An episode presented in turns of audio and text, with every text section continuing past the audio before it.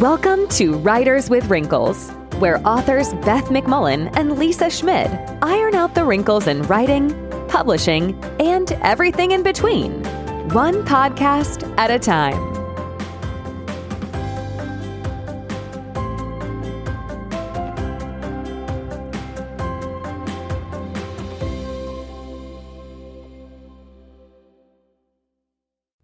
Hi, everybody. Welcome back to another bonus episode of Writers with Wrinkles. I know we missed a week. 2 weeks ago, there was no bonus episode because I had this terrible cold and I had no voice. I sounded ridiculous.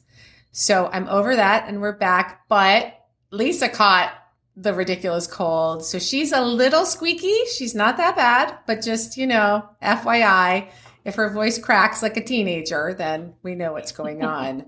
She's got the funk that is going around. I thought it was just going around the high school in our town, but apparently it's going around the world. So there you go. Hopefully you out there are all feeling well and you are getting ready for National Novel Writing Month, which is coming up November 1st. So NaNoWriMo, if you're on Twitter or anywhere on social media, you've probably seen this tag. And what it is aspiring novelists, regular novelists, anyone who wants to be a writer, you spend the month of November trying to write 50,000 words. So you're committing to pretty much drafting a novel start to finish in that month. And yes, there's Thanksgiving, and if you have kids, they'll be off from school, and I kind of wish they'd pick a different month, but here we are. November is NaNoWriMo, which is what it's called. So anyway, I'm doing it. I've never done it before. I'm going to jump in and try to write 50,000 words in 1 month. And I got to tell you, I'm completely terrified. You should be. I'm so scared. I just, and I've signed up for this in the past and not really fully like thinking, oh, what is this? And then what would always happen is that I would sign up for it. And then I would open up a document and just think 50,000 words, no way. And I would just freeze. And then I would pull the ripcord like on the first day. So it's a pretty daunting task. And a lot of words. And when I kind of broke it down into the idea that it's more than 10,000 words a week that you're going to be putting out. Now, if you're Stephen King, you can knock off 10,000 words in like a half an hour. But for us regular folks out here, it's definitely a high bar. So the reason that we're here talking about this today is we've scoured, the internet. We've talked to people who've done it, and we have a handful of tips that will hopefully help you and hopefully help us because, like I said, I'm terrified. So, but Lisa's going to do a variation. Why don't you talk about that? Because maybe that will make people feel less like freaked out by this whole idea. Well, I love the idea of us all challenging ourselves to basically being this massive writing sprint through November. But for people like me, I've got your quotes going, is I'm a pantser. And that's just, that's how I write. I can't plot a story. It comes to me as I write it. And so the thought of writing 50,000 words without, having some type of, just basic outline is too much for me. And like I just mentioned, I will just shut down and I won't even, accomplish anything. So I decided to do a modified version and call it a MiniWriMo. And I kind of love that. It's so cute. It's like cute. It's like the cute version as opposed to the terrifying version. And that's how, I'm a pantser. We're the cute version of writers. So I am doing a MiniWriMo and I'm setting my sights on 15,000 words. And to me, that is a win. Like if I can just get that many words, and I'm also going to commit to not write or editing as I go. So whether you're choosing to jump into the full-on NaNoWriMo 50,000 or Lisa's newly branded MiniWriMo of 15,000, the tips that we're going to share with you will work for either. And some of it, when I was writing down these tips, just kind of jotting them down, I was thinking that, you know how they say it takes like 4 weeks or 6 weeks to form a habit? I think some of these tips, if you can form habits out of them for your writing going forward, I think that might be great. So I'm hoping that some of these things that we're going to do are going to stick. So anyway, the first one, and this seems kind of silly, but also I think mentally super important, is to put the writing time in your calendar. So however you keep track of your day, make sure you slot in writing time and that you preserve that writing time for yourself and don't let anything chip away at it. And you put it in for every day that you plan to do writing. So it's almost like you're making a mental commitment to the time. Now I have started to do this just in my regular writing life, and I find it so helpful. It's like the calendar is your mom saying, clean up your room or else. So you're like, okay, I got to write because the calendar just told me it was writing time. So that's the first tip that I would do to try to help you get through the NaNoWriMo.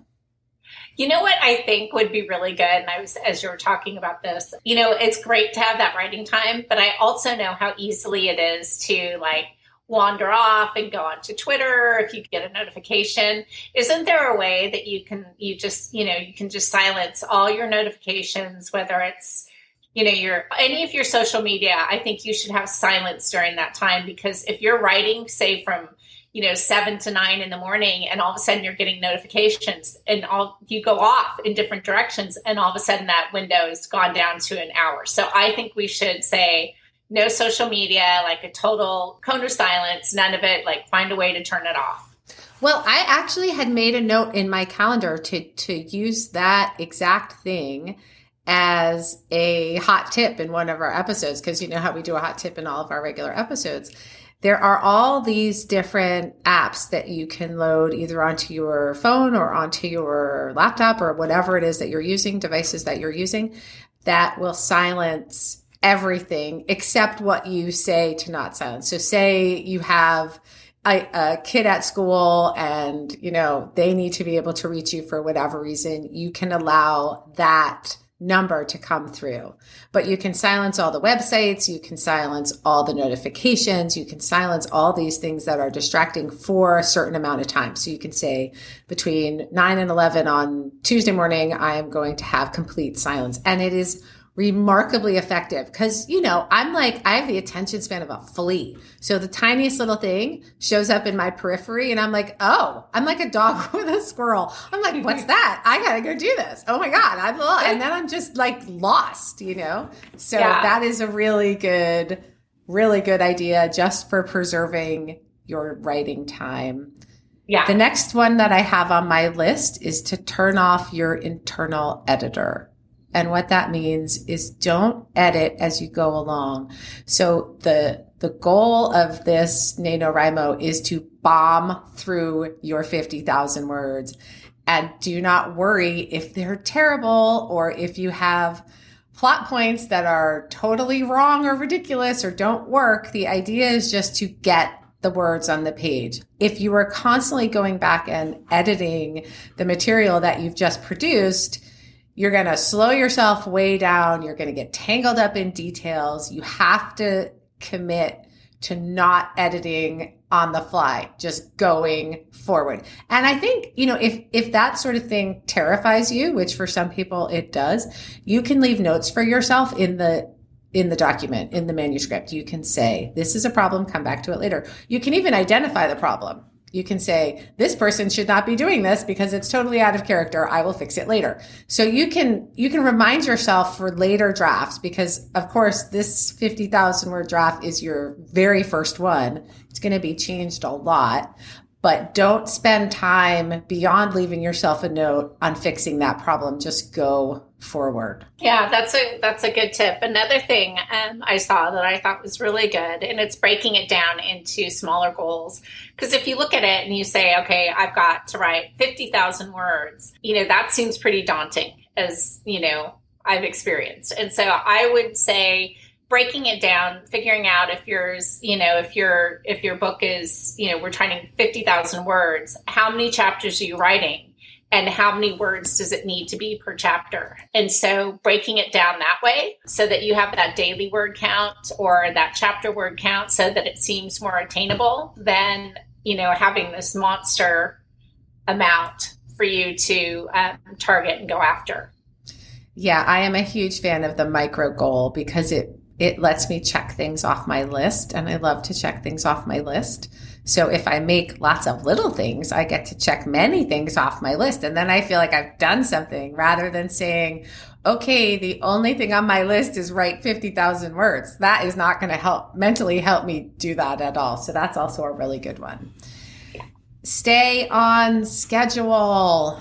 This is going to be the hardest one for me because I have a lot of travel in November and then, you know, Thanksgiving and things like that. But if you commit to writing X thousands of words per day, try your absolute best to do it. If you stay on schedule, you will relieve yourself from some of that panic that you'll feel when you wake up and think, oh no, I didn't do my words yesterday, so now I have to do twice as many. And at some point, you will hit the wall and you'll say, I can't do this, and I quit. So by staying on schedule, you give yourself more of a chance of getting close to your final goal as opposed to just throwing up your hands in a panic and bailing out. Yeah, that's a really good tip. It's funny, as you were talking about that, I was thinking about my son who was out sick for a week from school, and he's in high school. And so, and they're on this block program, and it's like, if he misses one day, it's like missing 5 days. And so he was out a whole week, and now he's in this, you know, he's behind the eight ball because he got so far behind with all the homework and the tests. It's terrible. And it's the same concept, you know, and every day I've been trying to like help him work, you know, what are you doing now? Have you talked to but nobody's going to be there to do that for you. So it's just exactly, don't get behind, you know, just try to stay on track. I think, you know, and as I'm saying this, I'm like, am I even going to listen to my own advice? No, we are like, let's check in at the end of the month. We're going to check in our next bonus episode, which will be in 2 weeks. So we'll be right in the thick of it. So that's going to be our podcast check-in on this whole thing. But I'm also going to check in on Twitter. I'm going to try to check in every day and see what you all are doing. And we can tell you what we're doing. So it gives me a little bit of accountability. If I know that I have to tell people what I've done, you know, I have to walk the walk and just not talk about it, right? Well, and speaking of that, that's all about accountability. And so I think if you go, and especially if you're new to this, you can go on there, and when you register, you can find accountability buddies. And there's also, if you try to find somebody local, like local groups, they'll have write-ins where they'll meet on a Saturday and everybody just goes and writes together. So look for those, you know, opportunities. I think on Facebook in my area, there is a NaNoWriMo group that I went and met with one time, and everybody was busily typing away, and I was looking around at all of them like, how are they doing that? They're really good at this. So look for accountability buddies. Like, and if you don't know anybody, look for one on Twitter. Like, everybody's looking for them right now. Like, I just posted about my MiniWriMo, which I'm very... And for all the people listening who want to do the MiniWriMo, they can be accountable to you because you're going to be keeping track of that. There's also mine onto ours. Yeah, do that so everybody can see it.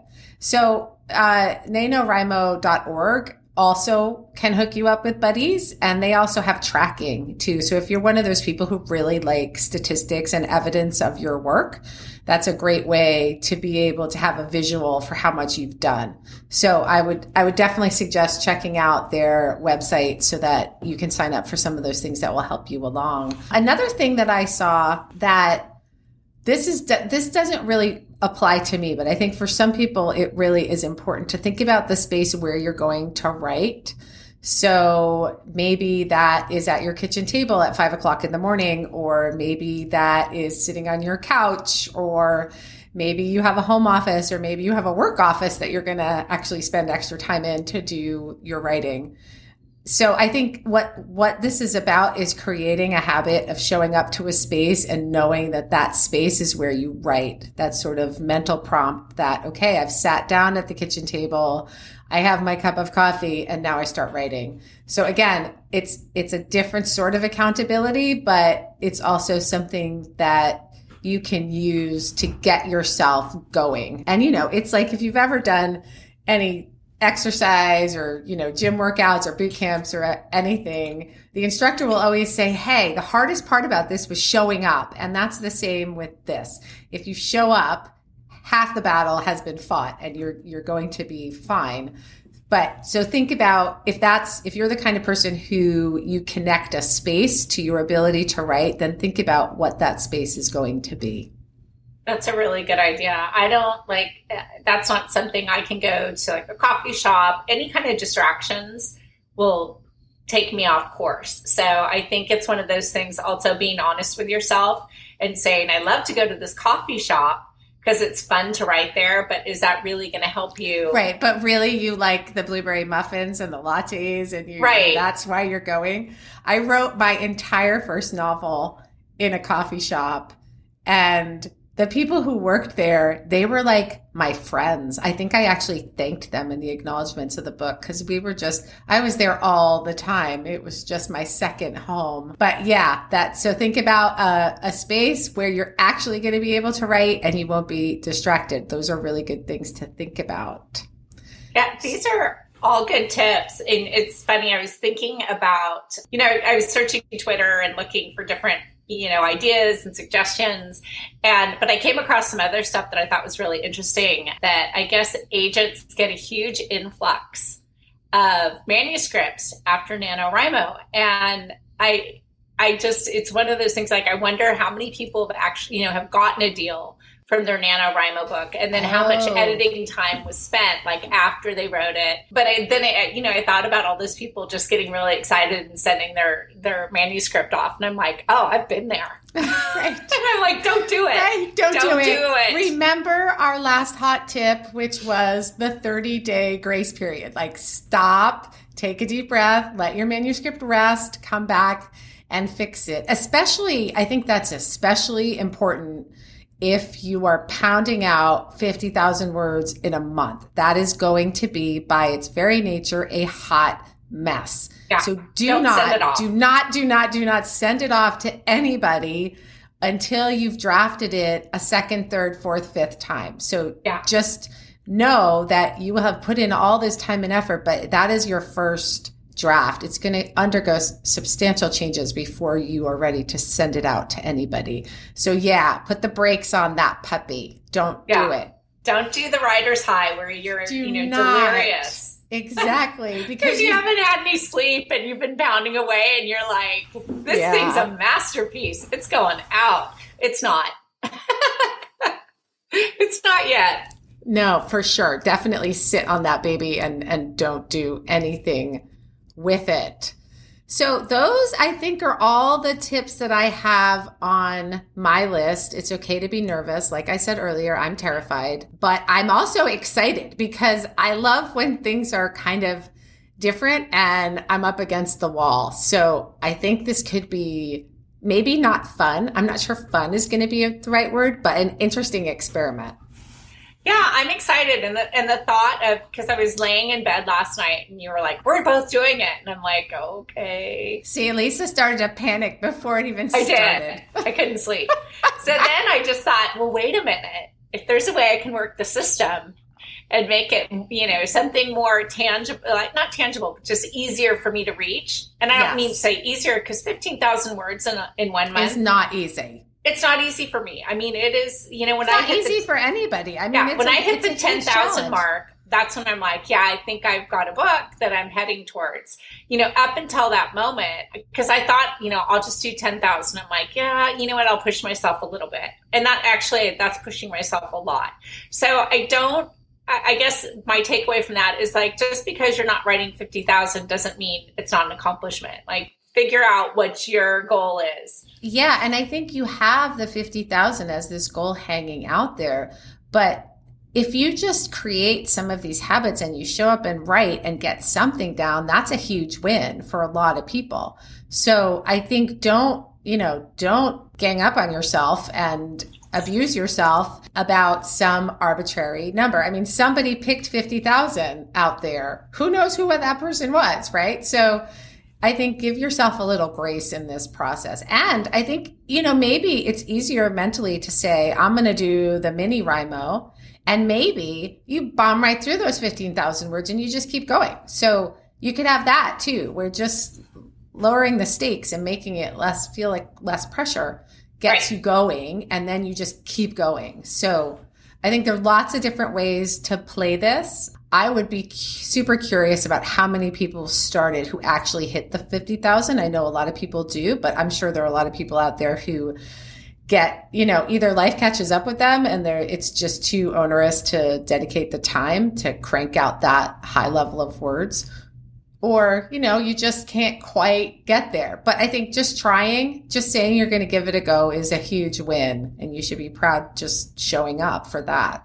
Yeah, I agree. So here's to us and to all the fellow writers out there, the fellow writers with wrinkles. And if you don't have wrinkles now, you will after done. You will at the end of November, and be proud of those wrinkles that you've earned, because they're coming, baby. They're coming. That furrow between your brow from staring at your screen going, I don't know what to say. What do I say now?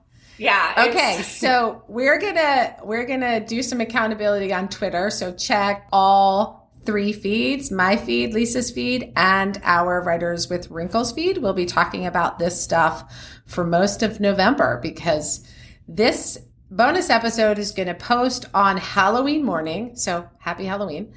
And that means you have 24 hours to get yourself ready to go, because November 1st, we're taken off into our National Novel Writing Month of November. Crazy. So, okay, that's it. That's the whole thing. I feel like we should count out with a go Writers with Wrinkles. Okay, we'll count down to 3 and we'll say go Writers with Wrinkles, and that will be the end of our podcast. Okay, you ready? Okay, 3, count us down, Beth. Count us down. 3, 2, 1. Go Writers with Wrinkles! Woo! All right. We will see you guys on our next episode, where we will have Allie Melanenko on. So make sure you tune in for that. See you next time. Bye, guys.